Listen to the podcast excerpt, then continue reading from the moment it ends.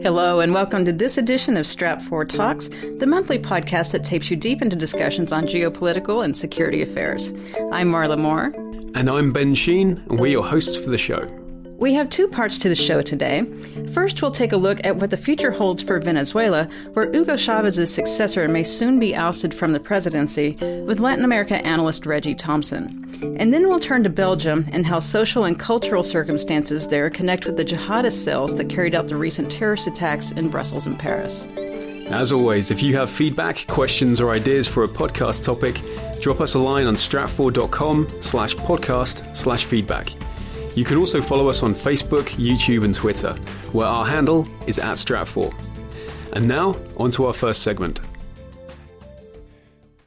We turn now to Venezuela, where all forms of political stability appear to have died with President Hugo Chavez back in 2013. There are currently two efforts now underway to oust his successor, President Nicolas Maduro. Stratfor's senior Latin American analyst, Reggie Thompson, is here now to tell us what lies ahead for the country's political and economic future. So, Reggie, say what you will about Venezuela, it's an interesting country to watch. Just when you think things couldn't be much worse, there's always some kind of fresh hell waiting around the corner. So, let's start with the political crisis. Right now, we've got dual efforts underway to oust Maduro, who is tentatively hanging on to power. Exactly why is he so unpopular at the moment, and why did this sort of leadership crisis not emerge under Chavez?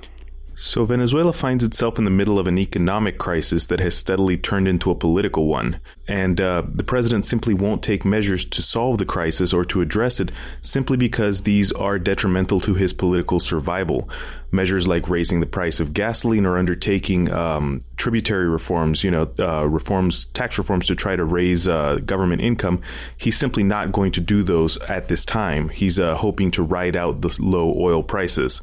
The opposition obviously sees an opportunity to advance into power by removing Maduro um, and the dissidents within the United Socialist Party of Venezuela, the ruling party, Maduro's own party, they're also pushing to oust the president, and uh, precisely because the inaction on the part of the president, combined with his low popularity, could threaten the party's long term ability to stay in power. There are two risks to the PSUV, um, as the party is known, if they continue with the increasingly unpopular Maduro at the helm. Uh, the first of these risks, obviously, is that they get voted out in the next presidential elections in 2019 and lose control of governor posts in the country in elections slated for later this year. There is also a second threat, however, and this one is on the minds of uh, quite a few of the PSUV elites, and this is the threat of widespread protests, increasing demonstrations from um, the public, from potential voters, from average Venezuelans that are feeling the pain of, uh, of the economic crisis right now. And that is something that um, the party is responding to strongly right now. And removing Maduro sooner rather than later may be their best way to deal with this potential threat. Basically, they will try to uh, deflect some of the public's anger against the president and against the ruling party by seeming to offer a solution in the form of the president's departure. Well, I think, in all fairness to, to President Maduro, who is, as you say, extraordinarily unpopular at the moment, it's difficult to really put that in context without systematically looking at what happened to Venezuela under Chavez, who was, you know, for all intents and purposes, a larger than life figure. Um, he was not a dictator, he was democratically elected, but it was kind of sketchy the way that he held that country together. And the state that it finds itself in today is very much uh, his creation. Can you step back for just a moment from the actual political crisis and, you know, explain for us a little bit just how difficult the daily life of an average Venezuelan actually is at the moment. And, and we, we came to that over the course of a number of years. So, right now, the average Venezuelan's dual problems are very high inflation that keeps going up on an almost weekly basis and consistent shortages really across the nation of food items and uh, basic goods that that uh, Venezuelans really require to survive on a day to day basis. Lots of items have become increasingly scarce. Uh, this is a trend that, although it started under Chavez, it's gotten significantly worse under Maduro, particularly after the um, after the decline in the price of oil globally. And so Venezuela, the way it's been dealing with the fall in the price of oil has been to slash imports. Venezuela is a very import reliant country. It relies on imported goods for really quite a bit of what's consumed domestically. And so you've got uh, Venezuela dealing with the situation, dealing with uh, this significant drop in cash flow by essentially cutting goods. Up to 40% of uh, imports have been cut um, by some estimates.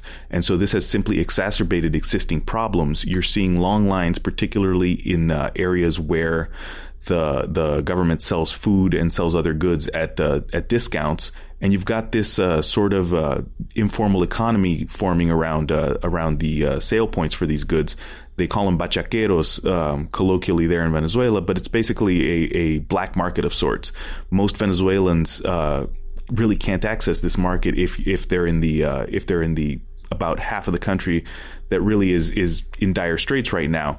So essentially, they can't access the private the black market if you're an if you're a normal Venezuelan. So you have to wait in line, and so obviously that angers many Venezuelans, and that is likely a motivating factor in uh, in essentially how Venezuelans have been defecting from the ruling party, from the PSUV. That was most visible in these last elections in December sixth, when the legislature was uh, was voted on, and uh, the opposition was given a commanding uh, two thirds supermajority and really you're starting to see this anger being felt in the um, in the electoral field and if things continue the way they are continuing which without government adjustments um, really seems to be how they, they will the path they will continue on um, that could uh, turn into protests. You're already seeing a lot of isolated social demonstrations a lot of isolated uh, roadblocks burning of tires uh, isolated store lootings things like that. But this really could coalesce into more widespread unrest um, if the government does nothing. So it's definitely a concern going forward. Right. Well, when we're talking about those shortages, I mean, we're talking about basic things that you need to live, things like milk. Uh, things like bread. We've known for quite some time also about rolling blackouts because there's a, an energy shortage in Venezuela, which I'm sure is extremely annoying uh, for them to have to live with. And we're also talking about seriously high crime rates. Yes, uh, these are all social problems that keep affecting Venezuela. They have been affecting Venezuela since the Chavez years and, and even before in some cases, but really they've been exacerbated. The government is increasingly unable to deal with a lot of these problems precisely because of the ongoing economic crisis. In the case of crime, uh, it's because Venezuela is a pipeline for cocaine leaving Colombia for markets in the United States and in Europe and even in Asia. So you've really got a situation in which a very cash strapped government is increasingly unable to provide even basic services in some cases. You have seen situations like the electrical grid uh, being neglected. You've got um, very subsidized electricity that does not um, re- really give the returns to the government in the form of uh, electricity fees that other countries have. So you've seen the government neglecting basic maintenance in some cases and um, that really does have an effect down the line. Uh, the next government that comes after President Nicolas Maduro, whether it's uh, in the coming year, in the next two years, or after elections in 2019, is going to inherit a system that is increasingly broken um, in terms of reliable electricity supply, in terms of reliable infrastructure, never mind the economic imbalances. Now, here it seems we face something of another conundrum because clearly Maduro is massively unpopular at the moment, but he is nearing the end of his political tenure. Yet it seems like he's unwilling to relinquish power. And in the process of actually trying to get him out and then move in and hopefully try and allow Venezuela to, to regain some some of its standing, it seems like whoever takes power after him is going to inherit this absolute mess. I mean, what's currently being done to really uh, remove him from power, and what could be done in the future to actually rejuvenate Venezuela? So, in terms of uh, Maduro's potential ouster, there's two uh, distinct currents right now in Venezuela trying to push for that outcome. One, of course, is from the opposition coalition, the Democratic Unity Roundtable. They made it their mission um, since they came into the legislature in January to seek constitutional mechanisms to remove the president. Now, right now, there are two distinct initiatives being pushed by the by the opposition coalition known uh, in Spanish by its acronym MUD, one of them is a constitutional amendment to shorten the president's tenure and to hold new elections in December 2016. The other one is a referendum initiative. Now they need to collect signatures for this, which they have already begun, and they need the National Electoral Council's approval at several steps in the process of holding the referendum. Now, this is a recall referendum on Maduro that would, under the current law, be presented to um, the Venezuelan population later this year. Now, there are several drawbacks to this, though, and the main ones lie in the National Electoral Council and the Supreme Court of Justice. Both of these bodies are controlled by the PSUV, and they are um, legal bodies that could potentially delay either a referendum or a constitutional amendment designed to um, shorten Maduro's tenure. So, really, right now, what has developed is a gridlock in Venezuela between the central government, um, mostly the president and his immediate allies, and the legislature. And so, how this deadlock will be broken is really what to watch for in Venezuela the PSUV has the potential to break this deadlock by uh, the defecting the defection of uh, of members of the PSUV towards the opposition in a temporary alliance of sorts. Now that is something that is is uh, increasingly plausible because you've got members of the PSUV within the president's own uh, own immediate circle calling for his resignation. This is in the form of governors who feel they will be affected by the loss of their governor post in elections slated for later this year. And so these are military governors. Uh, they likely still have some pull within the party, potentially even within the military ranks. So they are trying to pressure for the president's um, resignation. Now, Maduro has been trying to hold on to power, but if enough voices from within his party start really agreeing with the opposition and start pressuring him from the inside, there's really not a whole lot he'll be able to do. Now, in the in the view of the party, it's probably best to transition slowly towards a uh, a uh, negotiated withdrawal of the president from power, than to try to remove him uh, quickly and have him potentially resist. So it looks like that's what's shaping up right now. But Maduro still has the potential to try to make um, to try to make his departure potentially costly. So at this point, really, it depends on how many people start pressuring the president later this year as the opposition attempts to advance their referendum initiative.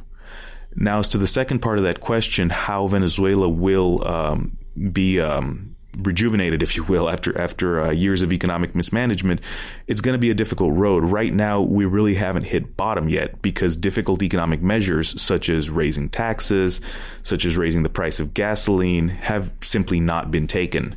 And so the next government, whether it's Maduro in a second term or whether it's the opposition or even another member of PSUV at the helm, they're going to face the same constraints down the line, and that's going to be trying to conduct an economic reform package without facing um, significant social unrest. So it's probably going to be slow um, certain aspects uh, endemic to Venezuela, such as the dual currency system uh, right now that's that's in place, that's generate that has generated and continues to generate quite a bit of economic distortions.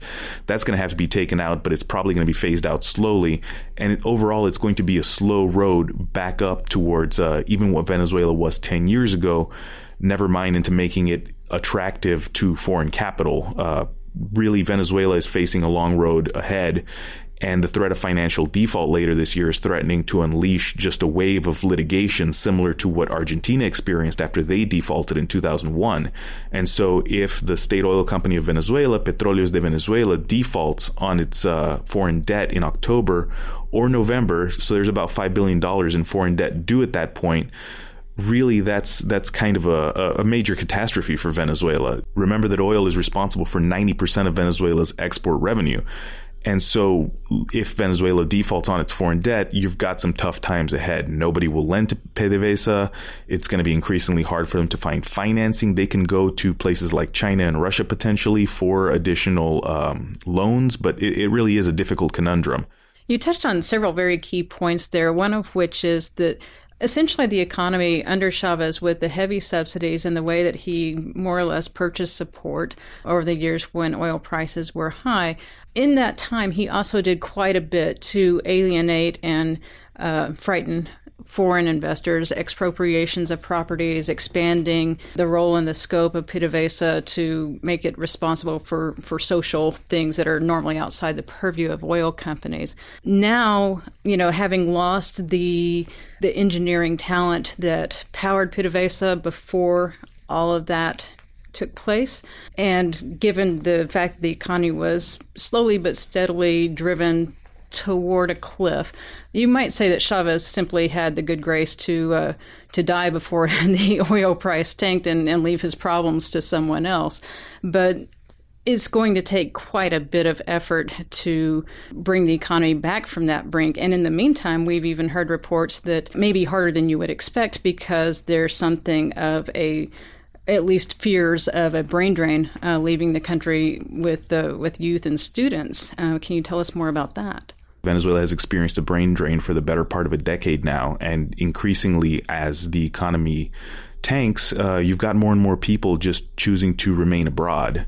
And so finding qualified personnel to run PDVSA in the future um, may be a challenge. I mean, more Venezuelans may return to Venezuela really after um, substantial changes are made in the way Venezuela runs um, its economy, but that's not going to be for the for the near future. This is really something that's that that could develop in the medium term, even because uh, there really are so many social problems in Venezuela that that people essentially fled over the past decade. And so the the chance that there the brain drain will be reversed anytime soon that that that really is um, that really is unlikely. So, Reggie, looking ahead to some of the various scenarios facing Venezuela at the moment, what are we looking at in terms of uh, default scenarios for them? So, the threat of financial default on the part of PDVSA is still a significant risk for this year, particularly in the months of October and November when around $5 billion in debt payments are due. Now, the risk of default, as I, have mentioned, is uh, it, it, it, really is a significant problem for the Venezuelan government. 90% of their export revenue derives from oil, and uh, right now they're under significant strain. But if they default, they're going to be under even worse strain because they may be cut off from the vast majority of sources of financing. Now, they are seeking ways to pay the foreign debt and to potentially wait out low oil prices. That really is the strategy Maduro has chosen, but he may, he simply may not make it. Um, really the prolonged period of low oil prices plus the draining of Venezuela's reserves. Uh, they're at around uh, 13 billion right now in foreign reserves, mostly in uh, in uh, non-liquid uh, gold reserves. And so the strategy of the president right now is simply to sell off gold to try to make those debt payments and to postpone um, really a default, potentially even into another government. So the threat of default really is something that Venezuela wishes to avoid at all costs. Um, Obviously, the issue with uh, defaulting is that it would set off a chain of litigation, just like the Argentine default did in 2001. Venezuela would potentially be facing years and years of costly court battles abroad, of creditors trying to seize their assets, of lengthy negotiations that often translate into the political sphere. And given Venezuela's other pressing social problems and the fact that really oil is key there, oil has funded the entire Venezuelan socialist revolution and it will continue to fund the future government's actions. So, really, avoiding a default is something that PDVSA, that the PSUV, and that the opposition coalition want to avoid at all costs, but it may become a reality in coming months. If oil prices rise, the Venezuelan government may be able to postpone it until really until they can restructure their debt or until they can reach some sort of financing agreement from abroad, potentially under a new government. But right now, given PDVSA's financial strain, given the fact that it's hard for Venezuela to get loans from abroad, and really given the fact that they're draining their reserves right now, just trying to fulfill all of their domestic obligations, they can't cut back much more on imports because otherwise they risk. Uh, a lot of social unrest in the country. These are all pressures that are going to impact Venezuela in the coming months, and uh, the country is really going to face a tough road of, in avoiding default. So I was tempted to ask, what is the worst case scenario for Venezuela? But it, almost everything we're talking about sounds like a worst case scenario. The questions that really come to mind for me are it may not be on the scale of likely, but what if Maduro isn't ousted? So, if the president is not ousted and makes it until 2019, what's important to remember is that political survival is the first thing on his mind. Uh, right now, that political survival is basically taking the path of inaction on economic matters because he doesn't really want to take the kind of me- measures that would increase inflation and consequently affect voters' uh, sentiment towards him if he lasts until 2019 as president, um, really re-election is probably going to be a steep road for him. But if he does remain in power, there is the the chance that he could take some sort of economic measures, slight openings, if you will, um, slight changes. In already we're seeing. Uh, changes in the price of gasoline, for example. Now, those don't even come close to covering the cost of production, but really, governments often don't tend to act until they have the water up to their necks, so to speak. You know, so there may be some chance that Maduro may bite the bullet and take uh, these these types of measures in in a subsequent administration. However, uh, political survival is foremost on his mind. So right now he's kind of in in a way defaulting on his uh, country's citizens in order to not default on foreign creditors, and that will continue informing his actions uh, for the next few years. Is it at all within the realm of possibility that he will remain in office that long? It's definitely plausible. Now, mostly because um, the cost of acting against him is very high. Uh, both for the opposition and for members of his own party. The PSUV has to remain united if it hopes to win elections, and really they've done a pretty good job of suppressing internal dissent. If they have dissent, it's usually behind closed doors, and the opposition really doesn't have the type of leverage from its seat in the legislature without uh, winning both the governorships and the presidency to really have any impact on uh, politics at a national level. The government has done a pretty good job of boxing them in, using the Supreme Court, using uh, all the forces at its disposal. So there is the chance that Maduro could reach 2019 as president. There really is uh, a slight chance of that. However, seeing that there's pressure from within his own party and from the opposition, it, the threats are really rising against him. Um, we really do believe that uh, Maduro is going to face an uphill battle uh, in the next few years. And uh, whether that leads to political instability, whether that leads to increased opposition protests like we saw in 2014, those are all possibilities. But at this moment, he really can stay in power if nobody decides to move against him. If, for example, the PSUV does not back a referendum against the president, and if they do not back the results of any referendum against the president, simply that, that type of inaction could grant Maduro the ability to remain in power for a few more years.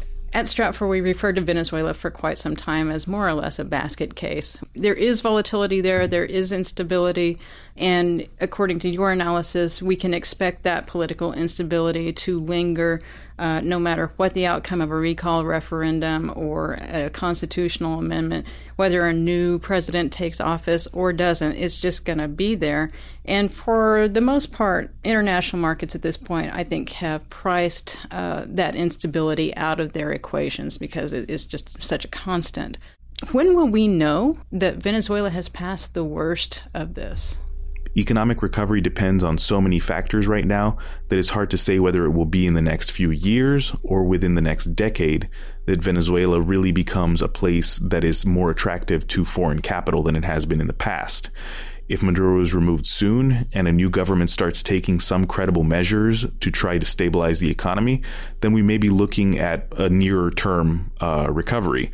If Maduro remains in power and starts taking steady, cautious measures, as has been really his uh, his modus operandi for the past three years in power, then we're going to see um, the timeline stretch out a bit. You know, it's it's uh, it's it's really hard to say in Venezuela how long it will be before companies can do business there, the way that they did really in the early years of the Chavez administration or in the 1990s before Chavez came to power.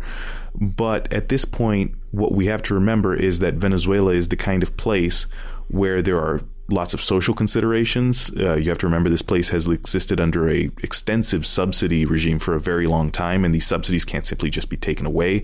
There are extensive economic problems that need to be straightened out that could have unforeseen consequences, such as boosting inflation even beyond the current levels, which are extremely high, uh, really the highest in the world right now.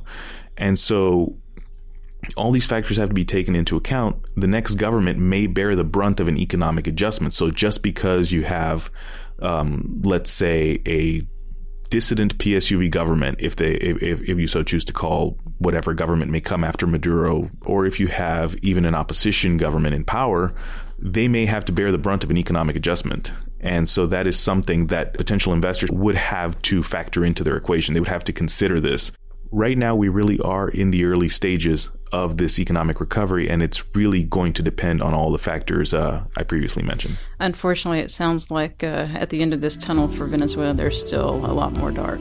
Reggie, thank you. For our next segment, we turn now to Belgium, which many of you, like my co host Ben Sheen, might like to think of as a land of damn fine chocolate and beer. But it's also a land of very deep cultural and linguistic divisions, and as we've been learning since last November's terrorist attacks in Paris, the home of some very dangerous jihadists. So, to bring all of those threads together and better understand the scope of the threat highlighted by the March 22nd attacks in Brussels, we've asked our very own analyst, Sim Tack, to give us a verbal tour. Sim is actually from Belgium. He grew up near Ghent, uh, which is in the northwestern Flemish half, and he knows this country and its history very well. Thanks for being here, Sim. Uh, thanks for having me, Marla.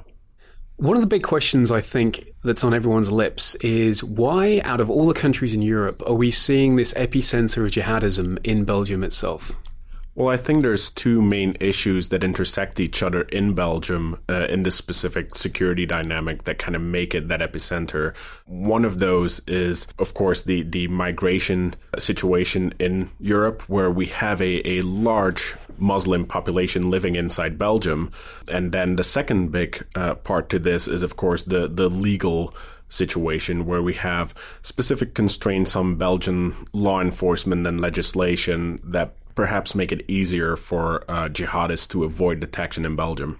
To go back to the first part of your answer, what is it that made Belgium such an attractive location initially for a lot of Muslims who are coming into Europe? Well, Belgium's actually had had several different waves of migration that that shaped this uh, this community. The first really major influence to this was prior to the 70s when Belgium was bringing uh, guest labor into the country uh, at the time to work in the coal mines and heavy industry. Um, and this, uh, at one point, started targeting the, the Turks specifically. And then afterwards, um, when, when all of these uh, mines and factories started closing down in the, the 70s, early 80s. A lot of these populations stayed in place, brought family over. And then, of course, uh, on top of this, there is the cultural element where a significant portion of Belgium is French speaking, which means that for a lot of the, the North African Muslim communities, it, it's a lot easier to go to a place like Belgium than, for example, to Germany, um, because they have their, their language that they can speak there. Well, I mean, that really touches on the very foundation of the topic, which, when you really look at Belgium geographically, culturally, linguistically, you have a country that's pretty much divided in half and has been through most of its modern history. Can you describe what those different halves look like and, and why that leads to a different kind of a political culture in Belgium than we see in many other European countries? Well, the the way this has been shaped over history really is that we, you've got a northern part of Belgium that has typically been part of what is now the Netherlands, um, and a southern portion that is much closer culturally to to France. Um, when Belgium was created in 1830, right after the end of the Napoleonic era, um, it was created as somewhat as a buffer zone against the potential rise to power of France uh, in the future. So one one of the main things that that we have there is a country with two different language communities to different cultures sitting together. There's also a significant difference in economic situations in Flanders and Wallonia. Uh, with, with, Flanders, the Dutch speaking northern part of Belgium, uh, having its ports, um, a lot of service industry, petrochemical industry around the ports. This this is a part of the country that is is doing fairly well, running a profit basically. Um, while if you look at the, the southern part of Belgium, this is where we used to have the coal mines, heavy industry, but as mentioned before, in the in the 70s, early 80s, uh, all of this was shut down, and what we're left with is is a part of the country that's not really bringing in any money that really lives on on a budget provided by the rest of the country which creates its own political problems, of course. And then, uh, just to top all of this off, um, there is the very specific uh, situation of Brussels, which is key in, in this whole terrorist threat issue here. Brussels itself is kind of neither Flanders nor Wallonia, it's its own little entity um, that has its own Brussels parliament, um, as well as the federal parliament built out of Flemish and Wallonian politicians that sits on top of that. Um, so it becomes a really complex legislative entity to work with. How does that impact the powers of uh, police, uh, other law enforcement, investigations, uh, those kinds of situations as you start to get into the Brussels environs, particular? Well, it creates a different political context for those people that, that control police forces and law enforcement in Brussels. for example, in, in the, the Belgian police system, mayors uh, still have a notable influence over uh, police action at a certain level. So when you find yourself in a in a place like Brussels, where you have a very isolated political landscape, uh, these mayors have have more of an opportunity to use the application of law enforcement in a way to to shape their electoral success. Um, and just in practical terms, what, what what I mean by that is we've seen in the past that mayors will be very reluctant to actually allow police forces to to crack down heavily on particular activities such as uh, uh, extremist behavior in areas of Brussels because there's there's two big things there. They don't want riots on their hands, which is something that has occurred in the past following uh, law enforcement actions, um, and they they want to get votes from these areas. These these uh, immigrant populations make up a large portion of the electorate in Brussels. I think the, the law enforcement aspect is only part of it as well. And as we've seen in the past, to actually combat groups that are radicalized and have an intent to carry out attacks, you need a very well developed intelligence network. You actually need to have the ability to conduct tracking, surveillance, targeting, and that requires a lot of input and manpower. How is Belgium structured in terms of actually having the intelligence assets to uh, be able to monitor and take action against such groups? Well, that's actually one of the other big problems that Belgium is facing. Just a few years ago, um, numbers were showing that while there were um, I believe about 900 persons on our intelligence services watch list. We only had 600 people working for our, our, internal intelligence service that is tasked with, with watching these terrorists. So obviously, 600 people aren't going to cut it to, to watch 900 people full time. And and this is just this is just one of the problems. It's it's personnel, it's budget, it is legal capabilities. The the Belgian intelligence system is one that's still very much catching up with current day threats. Um, a lot of changes have been made over past years, um, especially after the, the Paris attacks, which also heavily involved Belgian intelligence in the aftermath. So there there is a lot of um, intent to change things there, both on a political level and within these security agencies themselves. But we still see a lot of uh, reports coming out of the the intelligence agencies saying uh, that they're simply, you know, they're nowhere near actually being able to to control this. One of the most recent pieces of information that came out after the Brussels attacks is that apparently uh, over the weekends and at night, only two people are actually actively working in the intelligence services. So it, it's it's things like this where the the Belgian intelligence community uh, simply still has to mature into the, the current day and age of, of fighting terrorism at a high pace. A lot has been said about the specific neighborhood where this cell was uh, living, uh, working, planning, this neighborhood near Brussels called Molenbeek. Can you give us a little bit of a guided tour of, of, what this area is like and why would a cell this active uh, be able to find haven there? Well, there's there's several uh, neighborhoods that have been touched by this this investigation, and, and are all kind of known in Belgium as the same the same type of neighborhood. Um, one of these is is Molenbeek, the other is uh, Schaarbeek, um, and and there's a few other smaller ones. But the main thing here is that we're talking about something kind of close to a ghetto where um, over time as migration waves have have exploded in Belgium um, these are the areas where a lot of the, the North African migrant communities have kind of gathered and, and set up shop together, which is something that has happened in different parts of the country, not just in Brussels. But of course, this is this is where the legislative issues surrounding Brussels meet the the migration issue. When, when you look at these neighborhoods in Belgium, when you when you walk around them, other than the the very basic architecture, you could as well consider yourself in a foreign country. These neighborhoods have suffered severely over time with uh, with security issues. There's been years and years of issues in, in Belgian politics trying to push the government to do more in terms of security against against regular crimes as well as cracking down on, on radical Islam.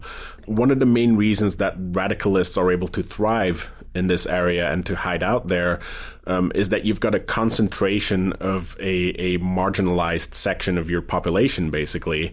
You've, you've got a, a population that at this point, you know, when we're talking about generation two, three, four of immigrants, that has no link in terms of identity to the original population of Belgium or the population of their home country.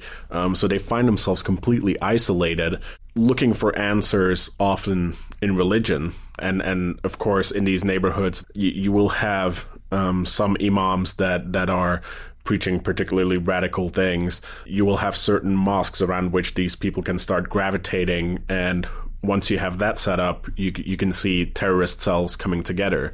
These are also areas that have provided uh, several different fighters um, to go to to fight in the Syrian conflict, which have returned. Some of the the attackers involved in the Paris and Brussels attacks have actually been to Syria to fight there, um, have come back, were known to local law enforcement and, and everything. Um, but then, because of the nature of these neighborhoods, the way that that community uh, also sticks together, it becomes very difficult for outside law enforcement to come in there and, and try to root this out it's not common that you see terrorist cells actually staging attacks near the neighborhoods where they found sanctuary. It would make sense that if the cell was responsible for planning the Paris attacks, um, as we believe that they were, that they would have traveled to do that. But to actually deploy an attack so close to their own neighborhood seems unusual. What led up to that, and, and was this actually uh, what was intended? Well, we, we know at this point that the attack that they ended up conducting, targeting Brussels airport and the, the metro system, was not actually what they had initially been thinking of.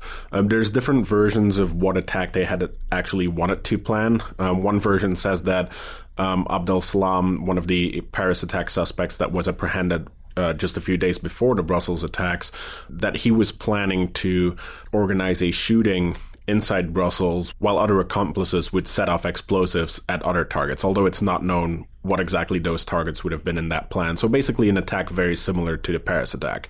The other version, um, and this is based on evidence found in the apartment that some of these alleged terrorists were staying at, is video detailing the movements of the head of um, the Belgian nuclear institution. So that that indicates that perhaps they were trying to target nuclear facilities rather than the airport um, and the metro station. Those nuclear facilities are also not located in Brussels itself, quite a while away from them, but also not terribly far from uh, from Brussels itself, within the confines of this tiny country of Belgium, where they had found their refuge. Um, I think one of the much stronger influences to look at here in terms of um, conducting attacks where they had had sought that refuge here is the the immense pressure that they were under at this time from law enforcement. After the Paris attack, we've seen one raid after the other in Belgium. We saw Abdeslam get captured, and, and we know now that Abdeslam was still actively involved in, in ongoing planning for a future plot. So he obviously had a lot of intelligence uh, on his person on you know where they were going to attack, who was involved, what types of uh, weapons they would be using, all information that would make it very difficult for this cell to continue their plans if the law enforcement officers got to it first, basically. And, and this is one of the reasons that they conducted the attacks as early as they did, uh, potentially completely shifted targets. And one, one of the important things to keep in mind there is that even though we're talking about terrorist cells seeking refuge and not wanting to conduct attacks right there, as far as we can tell right now, almost the entire cell that was left was involved in this attack. So it, it might not so much have been the case where they were thinking about um, how do we continue to operate in this particular area after this attack. Maybe this was uh, as they planned their last attack. Right. So we, we could call that a, a, use it or lose it campaign that also turned into more or less a, a dead ender campaign. There is no more trail there to trace. Exactly. And again, this seems to track with a lot of the things that we saw during and after the attack. The sense that they actually had decent devices. They had a, a well qualified bomb maker who could actually make their equipment for them.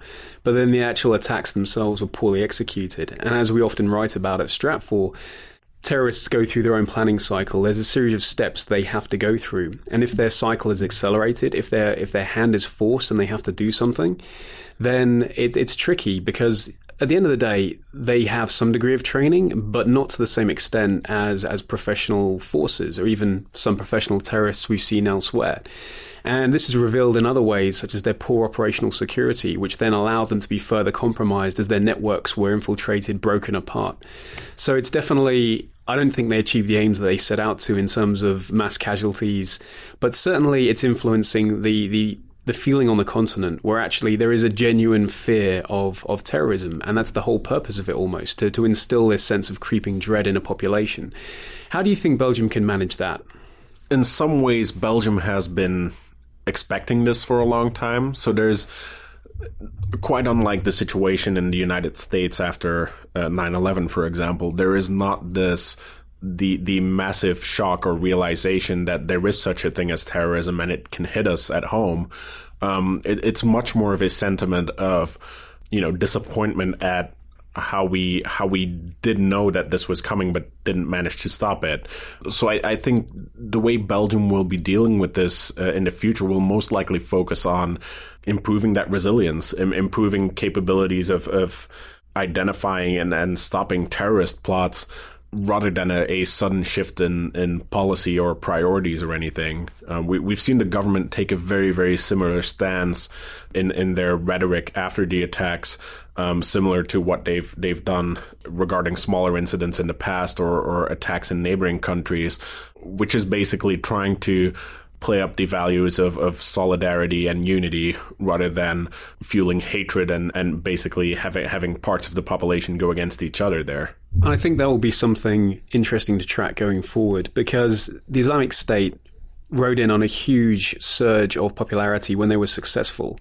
And actually, their message was very strong, very powerful, and also very widely transmitted using social media as well as word of mouth to, to spread the message. And certainly, a returning fighter can bring with them a very powerful first-hand account of what's actually happening and, and use that as a recruiting tool.